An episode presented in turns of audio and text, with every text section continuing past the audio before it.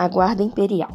Durante uns bons dez minutos, vasculhamos o caminho que tínhamos percorrido para ver se encontrávamos meu aparelho, mas estava escuro demais para enxergarmos qualquer coisa. Literalmente, tínhamos que segurar a camisa uns dos outros e andar em fila indiana para não tropeçar. Era como se tivessem derramado tinta preta em tudo à nossa volta.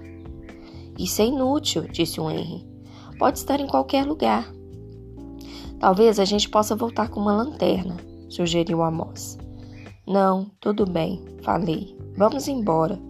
Obrigado mesmo assim. Voltamos pelas plantações de milho e depois atravessamos o campo até avistarmos a parte de trás da tela gigante.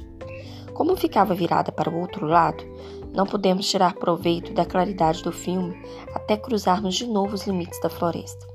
Só então, finalmente, vimos alguma luz. Não havia sinal dos garotos do sétimo ano em lugar nenhum. Para onde acham que eles foram? perguntou Jack. De volta para os trailers de comida, disse o Amos. Devem achar que vamos fazer queixa deles. Não vamos? Nós vamos? indagou Henry. Eles olharam para mim. Fiz que não com a cabeça. Certo, disse o Amos, mas cara, não volte a andar por aí sozinho, está bem? Se precisar de ir a algum lugar, fale com a gente que vamos todos juntos. Tá, concordei. Conforme nos aproximávamos da tela, ouvi um trecho do filme e senti o cheiro do algodão doce vindo de uma das barraquinhas perto dos trilhos de comida. Havia um monte de crianças andando por ali. Então puxei o que havia sobrado do meu capuz e fiquei de cabeça baixa e mãos nos, nos bolsos, enquanto seguíamos caminho pela multidão. Fazia muito tempo que eu não saía sem o aparelho auditivo e a impressão era de que eu estava muitos quilômetros debaixo da terra. Parecia aquela música que a Miranda cantava para mim.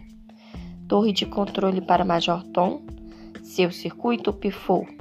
Há algo errado. Enquanto andava, percebi que o Amos tinha ficado bem do meu lado e o Jack estava perto do outro. O Miles estava à nossa frente e o Henry atrás. Eles me cercavam enquanto atravessávamos o mar de crianças. Era como se eu tivesse a minha própria guarda imperial.